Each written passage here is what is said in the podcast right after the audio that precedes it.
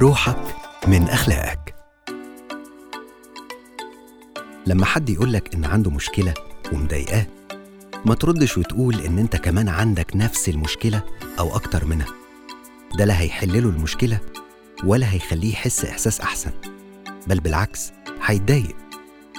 أفضل حاجة ممكن تعملها إنك تحس بمشاعره وتحترمها وتقدرها وتتعامل معاه بمحبة وتحاول تلاقي معاه حلول. يا ريت كمان نبقى فاهمين إن حجم المشكلة بيختلف من شخص لشخص. زي بالظبط ما وزن إزازة المية مختلف في إيد واحد كبير عنه في إيد طفل صغير مع إن هي نفس الإزازة. قدر مشكلة غيرك بقدر تحمله هو مش تحملك أنت.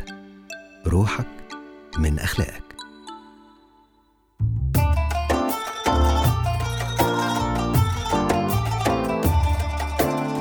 روحك من أخلاق